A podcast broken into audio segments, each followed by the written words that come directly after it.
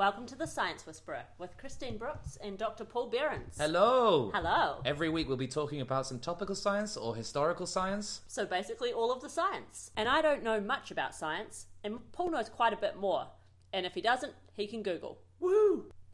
So, welcome to The Science Whisperer. Science Whisperer. Science Whisperer. Science Whisperer. Science Whisperer. This week on The Science Whisperer, we have two segments for you.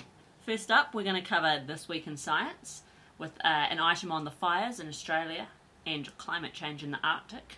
It's a Song of Ice and Fire this week. Nice. And then we're doing a primer for you on renewable energies. Yeah, yeah. So first up, we're going to talk a little bit about the fires in Australia. So as has been in the world news, there's been some huge uh, blazes in Australia. And I think one of the interesting things for scientists looking at this is looking at the effect this is. I mean, there's obviously huge ecological effects. And but effects on and, humans and people and property. Exactly, and property and all that sort of stuff, uh, and and ecosystems. But in terms of some of the human effects, some of the health effects are going to be really serious too. Mm. Now, when you get huge bushfires like you have uh, during last week uh, and a little bit of the week before, um, you tend to throw up a lot of smoke, uh, a lot of particulates. So you throw up a lot of C O two, a lot of, um, that's carbon dioxide, carbon monoxide, which we know is, is, is very bad for you, um, methane, formaldehydes, all sorts of nasty things, gases that come going to be... Bad news gas situations. Bad news gas situations.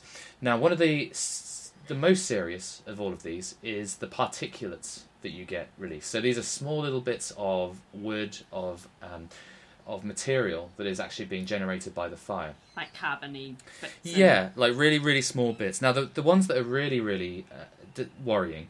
So the bigger bits, they kind of get filtered out. So what sort of sizes are we talking? We're talking... So smaller than... So the, the limit by which things get really, really concerning, I guess, is anything smaller than two point five micrometers, which is zero point zero two five... millimeters. Okay, right. So really, really small. Yes. Now, when they get to that size, when you breathe it into your lungs, it goes into your lungs, goes into your, your alveoli. Oh, and, yes. And you remember the little, the, yeah, I the know. Little, yeah. That's when biology strikes oh, again. Yeah. The little, the, the little hairs that little, help filter stuff. Are they? It's I thought they were little sacs. In your lung. Oh. I'm going to go with what you say. Oh, I don't know. Well, maybe I'm not a biologist, but... Um, and I'm clearly not a biologist. But it gets small enough so that the particulates mm-hmm. can be exchanged uh, between the lungs and the blood. Right. So then it can go into the into the bloodstream because it's very, very small. Mm-hmm. The other thing is it can get taken down really, really deeply into your lungs. So... It really... Um, there's there's very little filters that will filter that out through mm-hmm. throughout your body. Um, so it causes it could cause cancers, cardiovascular problems, asthma, all sorts of nasty issues, right? And um, these bushfires... Just before you go on, mm-hmm. uh, we just did a fact check and uh, noting that, once again, Doctor Paul Behrens is right in all things science because uh, alveoli are, in fact, hollow cavities. The little, the little sort of like circular things at the end of the, uh, uh, yeah. the end of the sort of lung. I mean, at the end of the lung. So they, as I understand it, you get lots and lots. They're circular because you want to increase the surface area. So you want to increase the gas transfer between the blood that's uh, going to be running outside the alveoli, yes, and the oxygen that's coming in and filling the alveoli up. Mm-hmm. Um, so yeah, nasty, nasty things. These particulates, and they can cause lung cancers, cardiovascular problems, as I say, and because it gets exchanged into the system, it can cause cancers elsewhere in the body as well. Is it like like is, are these fires basically like just a giant cigarette that everyone's inhaling, secondhand um, smoke?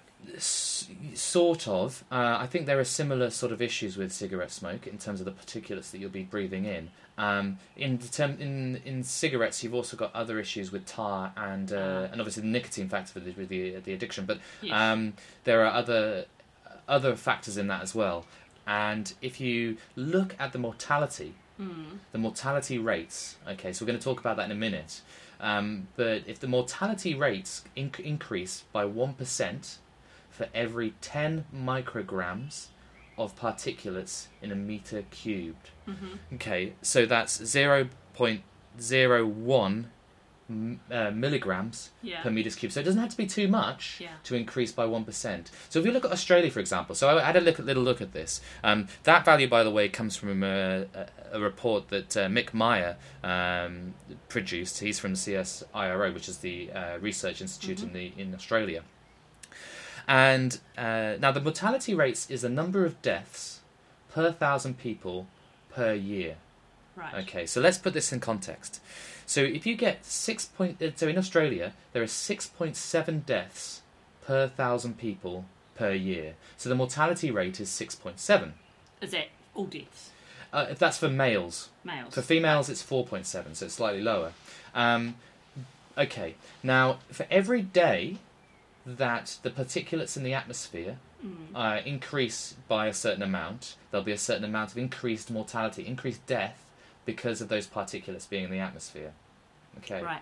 Now, if you increase things by ten micrograms per meters cubed, mm-hmm. okay, in the last bushfires, uh, the last big bushfires that were looked at in depth, where they were near Melbourne, um, the bushfires uh, increased the amount of particulates in the atmosphere around Melbourne by one hundred micrograms per metres cubed.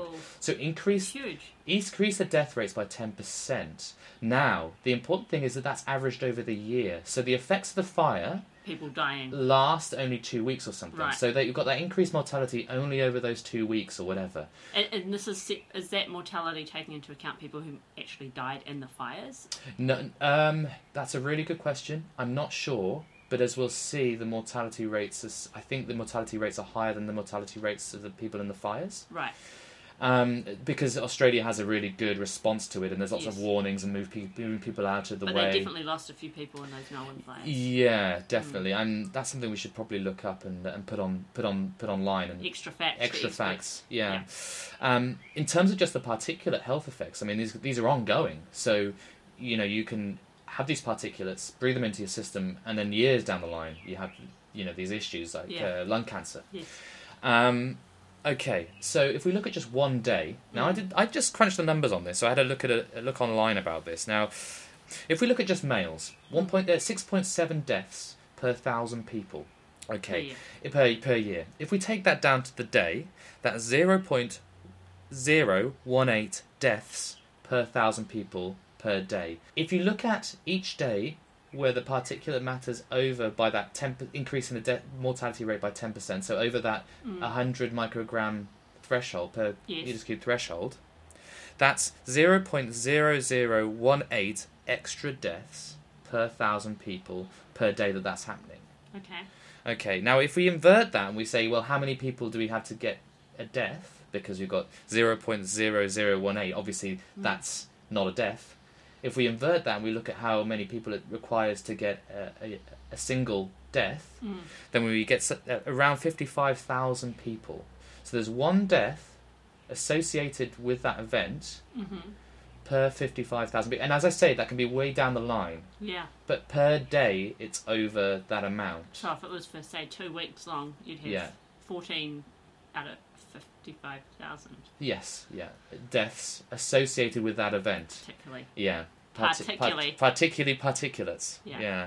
So, um... wow. I believe that's just particulates. I'd have to uh, recheck. I, I don't think it even uh, extends just... to to carbon dioxide and the oh, gas okay. issues. Right. I think it's just carbon dioxide, um, particulates. Now, this is obviously of uh, great uh, importance here in New Zealand. Uh, particulates has always been looked at because we've got a lot of fire burning for heat. Yeah. Uh, and so there are studies of this. But um, because down in like Christchurch, particularly the smog in winter would sometimes yeah, yeah, and this really there. affects so bad respiratory that, problems and yeah, cardiovascular well, problems. And you know, I know people that couldn't really live in Christchurch in the winter because of the, the asthma they'd get from the oh, smog. Oh, really? That yeah. bad? Yeah, it was really bad.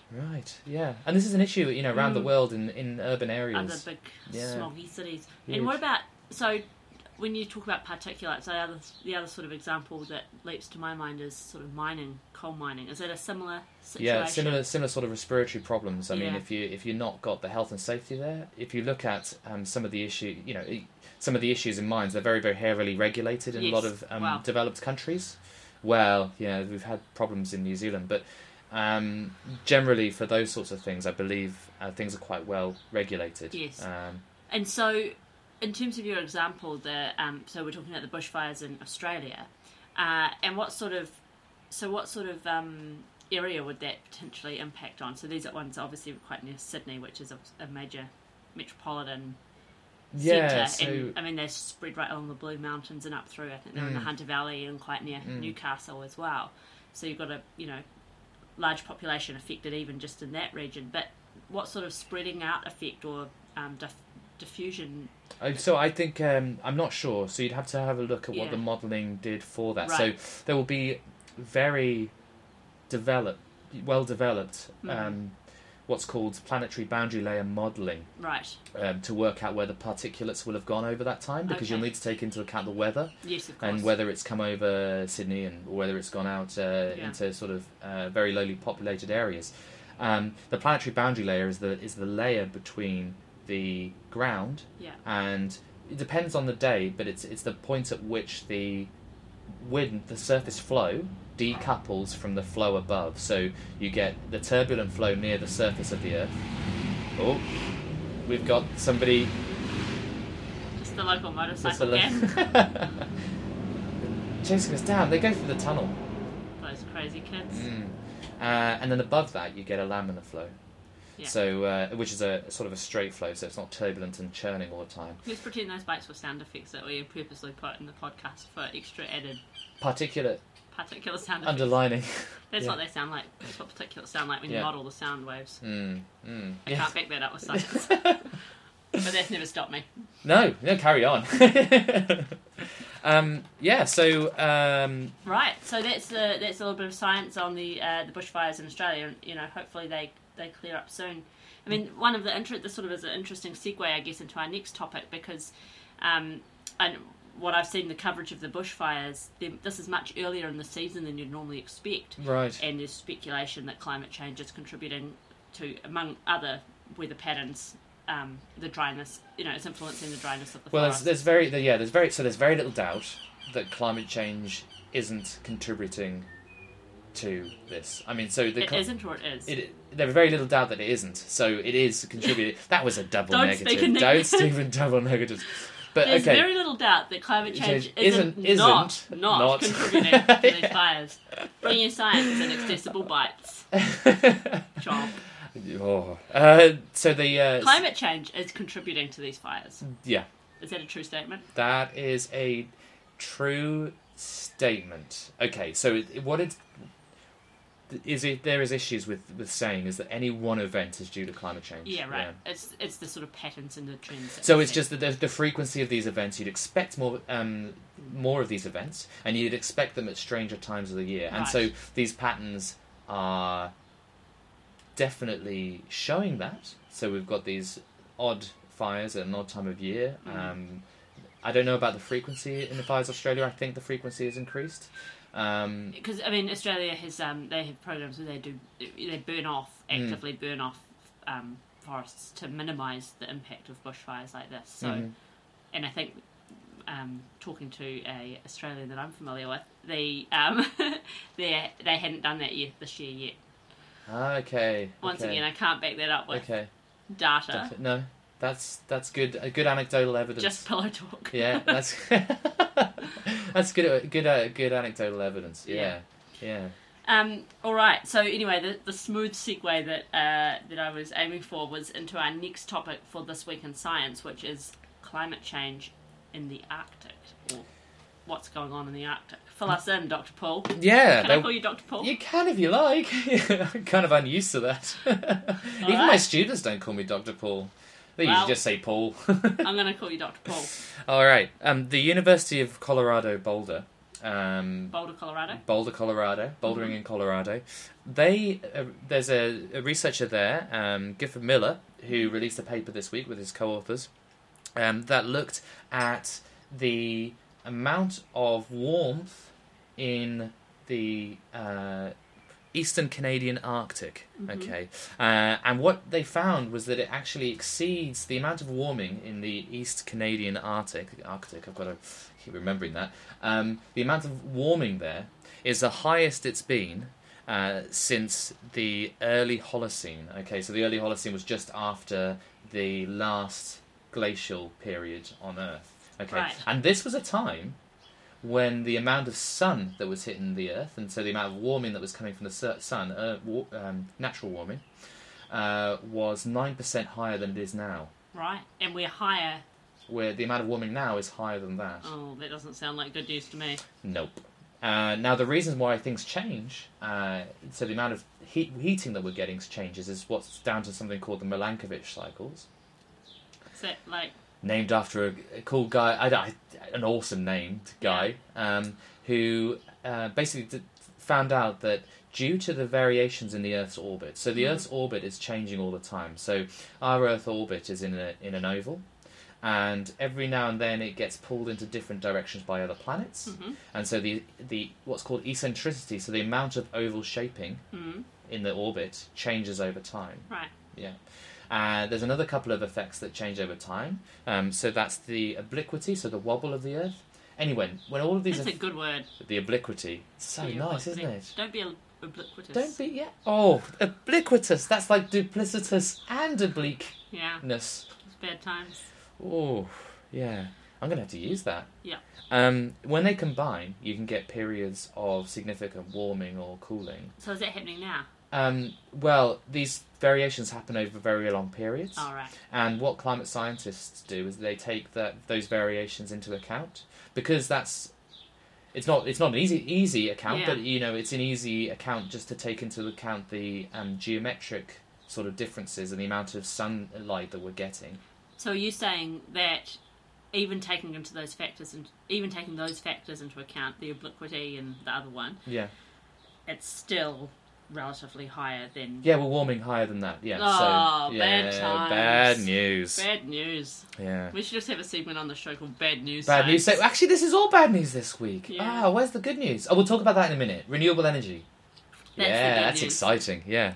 Um, so they looked at uh, the moss uh, of, uh, sort of emerging from receding ice in the Can east. We just take a break and just say, mm. Moss, you're awesome. Yeah, moss. Lovely. People underrate you. Yeah, but well, actually, I don't. I've always... Well, I'm speaking to you. I don't have the data to back this up, but I think people underrate moss. Okay. Because people are just like, moss, whatever. But actually, it's done a lot of good things. Not only did it provide a seat for me in my fairy club... Okay. Down the side of the house. Lovely. But it also helps us research climate change. So, yeah. Shout out to moss. Go moss. And was it a comfy seat? I guess it was a comfy seat. Yeah, well, the problem was I tried to... like um propagate it and make it grow more, but I did this this was um how did you do that? I killed the moss. Oh dear. and tried to, and I moved it because it was growing on the side of the road, and I was like, there's good moss here. And I was quite particular about my moss because there was some bad moss and some good moss, right? And the good moss was really tightly packed together. I was like, that was what fairies would want to sit on. Yeah. And so oh so you were the fairy in the fairy club? No, I was kind of the queen of the fairies. Oh yeah, that's good. Titania, I guess so. I wasn't familiar with Midsummer Night's Dream at yeah. that time. Have I got that? I don't know whether I've got that right. It is. It is? Okay, yeah. Good. No, this was just my own imaginings. But yeah. There was really good moss on the side of the road, and there's a tiny clump just outside my bedroom window down the side of the house, and then there's all this bad quality, loosely packed moss. And I so I got rid of all that to try and propagate the good moss. But um, it didn't take. Took out all the moss. So, and fairies never came back after oh, that. Oh, sometimes you just got to leave things as they be, you know? know. Well, Not I try and do... You know what you did there? You, you destroyed an ecosystem. Well, I didn't know that at the time. No. I was just trying to provide a comfortable seat for fairies. Well, now we know that we're destroying an ecosystem. Oh, no, no. From, the, from moss again. Once again, moss. Moss is taking it in the in the neck. Moss moss is like the, the canary in the mine of yeah. ecosystems. Well, for these guys it was. Yeah. Yeah. So when they looked at, they got this looked at this moss that was receding from the ice, and then they dated it and had a look at when it was last exposed to the elements. Right. And they found that um, it's been, uh, you know, it. They they found that the moss is forty-four thousand years old. That it hadn't been exposed to those elements, so it hadn't wow. had the uh, the warmth to um, allow the ice flow to recede. To uh, expose the moss. Right. So, yeah, now because... At least maybe someone was trying to create a fairy seat. Oh, yeah. And they moved the moss. Had they factored that possibility in? Or, you know, I, I, where was this? Eastern Canadian Arctic. I mean, I don't know how many fairies are going to be around there. you don't know what you don't know. Or even people. Yeah, well, we, that's it true. Was it Donald Rumsfeld that said that? Was it? Yeah, some, yeah, he said, he said there are things, there are unknown, no, known unknowns, so things that we don't know that we know we don't know. Yes. But the most dangerous ones are the unknown unknowns. I don't, was he really the originator of that phrase? Because I well, thought Socrates said that. Really? I think oh, so. And you're attributing it to Donald Rumsfeld. Well, he, I, maybe he just brought it back into into fashion. Yeah. Yeah. Okay. Yeah. Maybe. Okay. All right. Anyway. Right, anyway. Fair anyway. No, I keep when, on diverting you. No, that's cool. Um, no, I think I think we've pretty much uh, covered covered that one. Um, we can talk about um, renewable energy. So just to sum up on the Arctic. Yeah. Bad news. Uh, average summer temperatures. Sorry, the average temperatures are are higher than they have been in forty-four thousand years. Uh, yes. Adjusting for all factors. Yeah, yeah. That's the headline. Bad yeah, news. That's the headline. Science. And the Arctic uh, is a very, um, well, it's a very sensitive area. All the climate models show that the Arctic is going to move first in terms right. of climate stuff. And we recently, like la- last year, the uh, extent of summer ice, so that's where we usually yes. take the warning signs from, the extent of summer ice was a little bit larger than the year before, but at the moment we're sort of the lowest we've ever been right. uh, in the past few decades. Okay. And we're actually v- quickly approaching the point where it's going to be ice-free during the summer. Right. Right, yeah, so yes. not not great news. Um, not good news at so, all. So basically uh, last year, uh, let's see if I can remember, last, last year uh, the summer ice extent was three point three million kilometres mm-hmm. squared. And this year, it's expanded a little bit, um, but the point at which we become ice-free is one million kilometres squared. So uh, I think ten years ago, it was still at about nine million. So we've gone from nine to three point three last year, and this year it's gone up, back up, I think, to, to something like four. Right. But it, we've dropped year on year on year uh, on average, um, so yeah, not great. Right, more yeah. bad news science. But good news next. Thanks We're going to talk Doctor about Paul. Oh, sorry. All bad news. We'll pick some pick some happy news next week. Yeah. yeah. Happy news. Um, we'll talk about some happy news now. We'll talk All about right. some renewables. Yeah, renewables. Yeah. Renewable energy. Yeah, so renewable energy. So what do you want to know, Christine? I want to know, is it possible to properly allow for our energy needs from renewable energy sources? Oh, that's like the complicatedest question. Would you like me to break it down? Uh, I've got another question. Go. Can we harvest magical energy from the moon? Uh, wasn't there a film about that? I think there was a film where Sam Rockwell, yeah, on the moon was. Yeah. Uh, yeah. Well, let's not ruin any of the no. any of the story there. But um, magical energy, probably not. Uh-huh. Yeah. Sorry. Um, okay. In, in answer to your first question. Oh, you're going to answer the. Oh question. Yeah, but you'll give it a go. Can All we right. do it? Good old Paul. Good, well, good old Doctor we'll Paul. We'll give it a go. Now. What it basically comes down to is, what are your natural resources around you? Wind. Yeah. Sun. Wind. Sun. Water. Water. Earth. Earth. Heart. Captain Planet? Yeah. Yeah. Captain Planet's not going to do it for us. I'm what? sorry. We were spun a line there. oh. Yeah. Um, Cap- I wonder if Captain Planet was really a creation of, like, the oil industry to... I wouldn't no. be surprised. Something cynical like that. But I like your thinking. You're quite the paranoid... Yeah. Expert. Thank you. The conspiracy theorist. Oh, yeah. oh, yeah. Anyway, um, the four, the five senses, the five Captain Planet yeah. aspects, except not heart. So, although, I think you'd agree that if you do things with love, they're going to yeah, be better. Uh, yeah. Yeah, there's a lot of love going into renewables. Doctor Paul, um, not convinced. I'm giving you a, one raised eyebrow. Yeah. It's not two, yes. A squinty eye yeah. and a raised eyebrow. Um... Now, so, here we are in New Zealand. Here we are. New Zealand has a huge amount of natural resources. It has rivers, rivers, it has lakes, lakes, it has wind. Wind. It has lots of tidal. Tidal. Um, heart. And, and heart. It has lots of heart. Now, in New Zealand, uh, about seventy, seventy to eighty percent, depending on what time of day it is, what time of year it is, mm-hmm. uh, is generated from uh, renewable energy for the electricity grid. Say that again. About seventy to eighty percent. Really? Yeah, yeah. Wow. I suppose hydro. One of the highest in the world. Yeah, it's all mostly hydro. Yeah. Um, Iceland is aiming to go to a hundred percent, but there's very few countries that are ahead of a, mm-hmm. ahead of New Zealand on that. Um, so yeah, so basically, so New Zealand's got a lot of those. Now, if we compare that to now, we've got lots of that possibilities, but we've also got a low population. So if we had like sixty million people, like the same as in the U K, we'd be struggling to meet those energy requirements through natural resources. Right. We do it well because, well, there's only four million people, four point four yeah. million people here. Uh, the U K has sort of sixty-seven odd million people. Yes. So it's a lot, lot harder to do. So there's the concern really, is how can we make renewables work for countries which are very densely populated? More and densely populated than New Zealand. More densely populated than New Zealand and perhaps don't have all of the same natural resources. Mm. Same with Iceland. You know, Iceland's going to go for one hundred percent, but they've got a lot of geothermal, a lot of uh, a lot of uh, hydro again. So how do you make that work?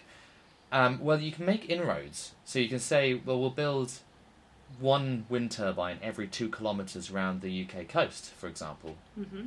Uh, we will build wind turbines all through Scotland, and yep. you do do energy that way, uh, pump energy down to the south.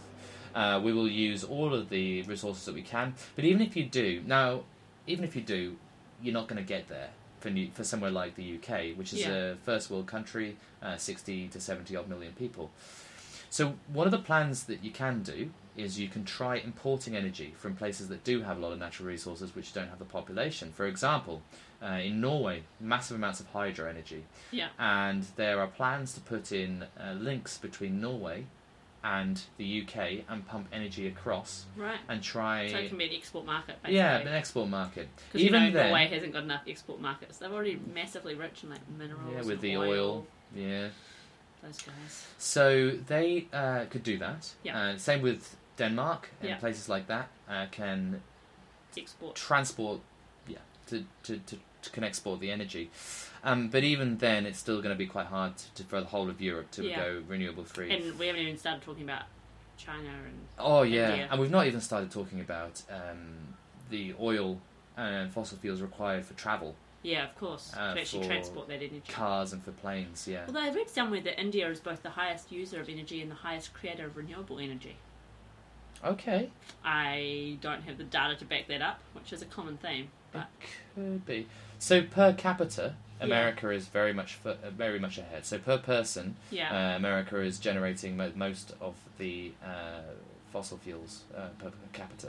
Right. Um, if you... Um, no, for India, I say the most renewable. If you look at India, I'm not sure. That's an interesting one. I'm not yeah. sure how India are going. I know a little bit more about China. Oh, yeah. So the recent uh, International Energy Agency report looked at China and found that forty percent of the growth of renewables worldwide mm. will occur in China over the next sort of twenty years. Um, so a lot of the... China's doing making big inroads into the renewables uh, there.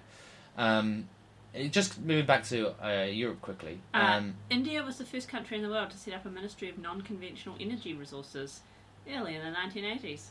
Okay. Yeah. Nice. Um, little fact for you. So...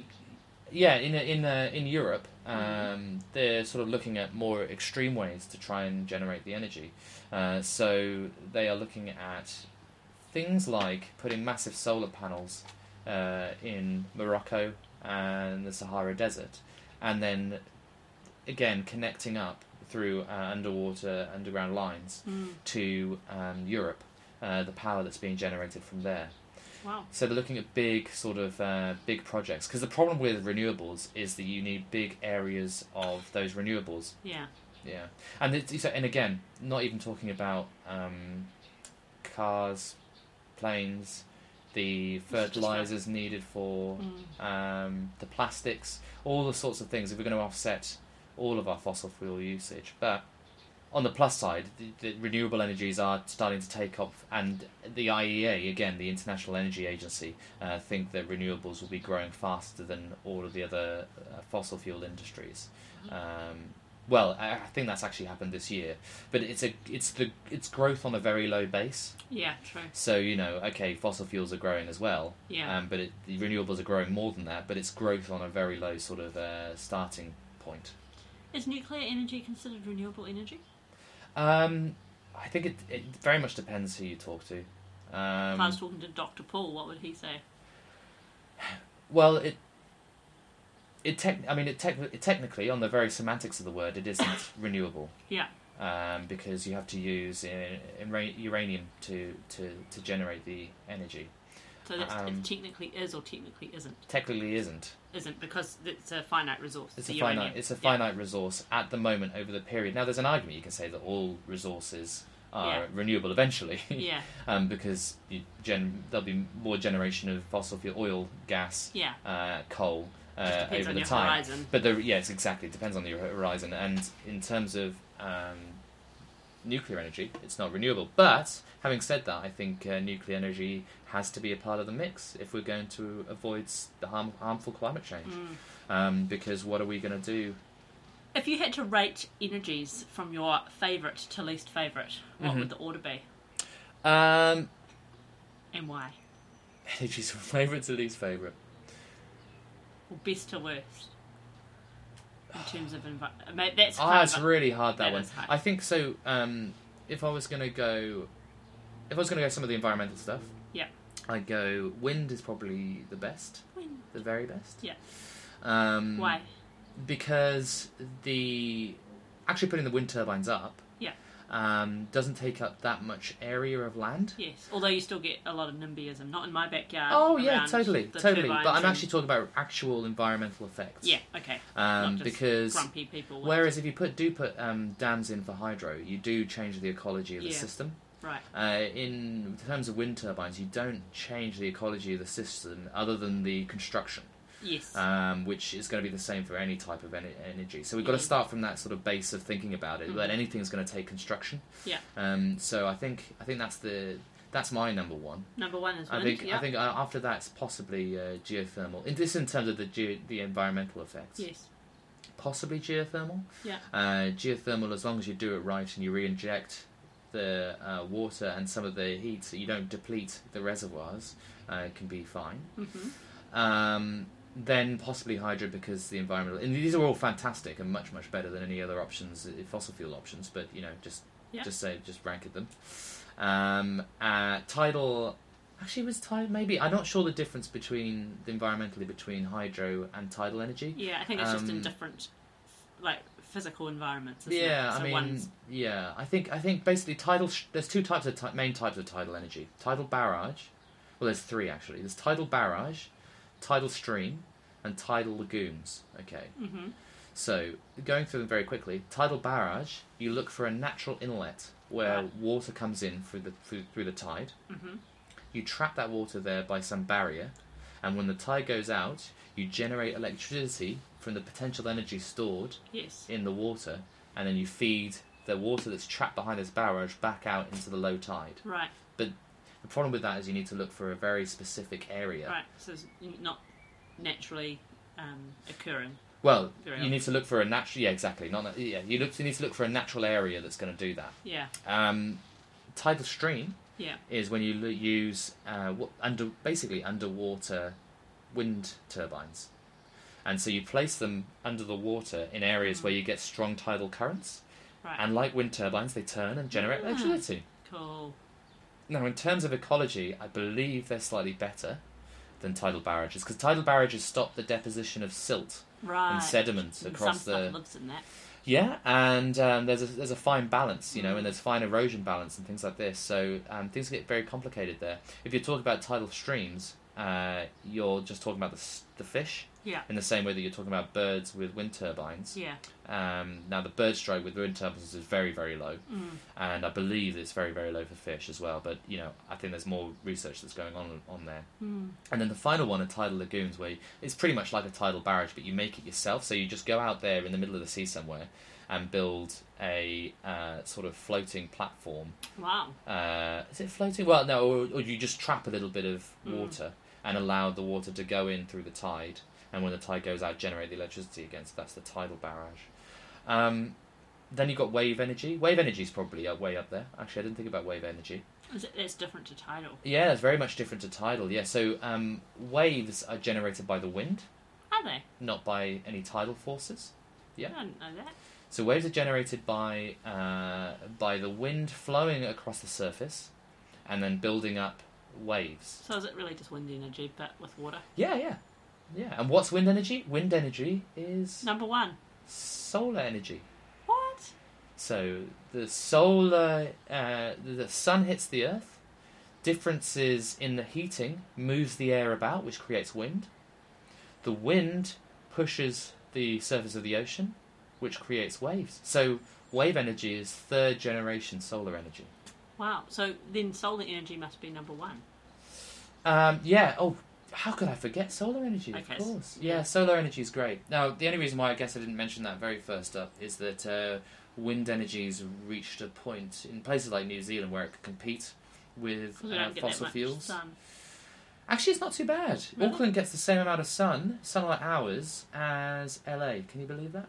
Wow. Yeah. Yeah, I can believe that. Wellington does it, though. Wellington's not far behind. What? That's that's ridiculous. Okay. I think that's fact check time. Ah. Oh. Yeah, but check it out. Check it out. Check it out. It's pretty close. It's pretty close. Okay, so our ranking order is number one, solar, number one, number two, wind, mm. number three, tidal, all of which are actually forms of solar. Yeah. Number four...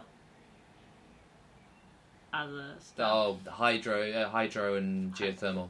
Hydro and geothermal. Yeah. Okay. Well, there's a little rundown anyway. I mean, you don't want to really think about ranking. They're all going to be part of They're all special. the mix.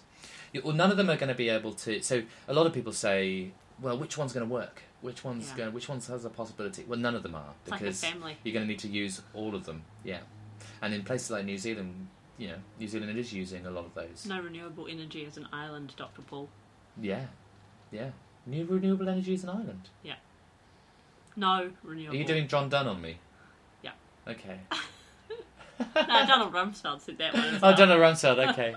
I can't back that up with data. Okay. Well, yeah. I mean, if it's a, if anybody has any questions out there on any of that, um, fire them at us. Fire them at us. I think, um, yeah, ranking's possibly not the best way to think mm. about it. We've been very elemental today. Yeah. Between fires. Yeah. And ice. Yeah. Oh, we have. And now all of the renewable energies are all kind of elements. Mm-hmm. Nice. I'm feeling very at one with nature. Elements of the whole. Uh, the whole. And we've got um, some positive stuff, some really negative some stuff. Some bad news science, some good news science. It's a, it's a Captain Planet episode. It is. Yeah.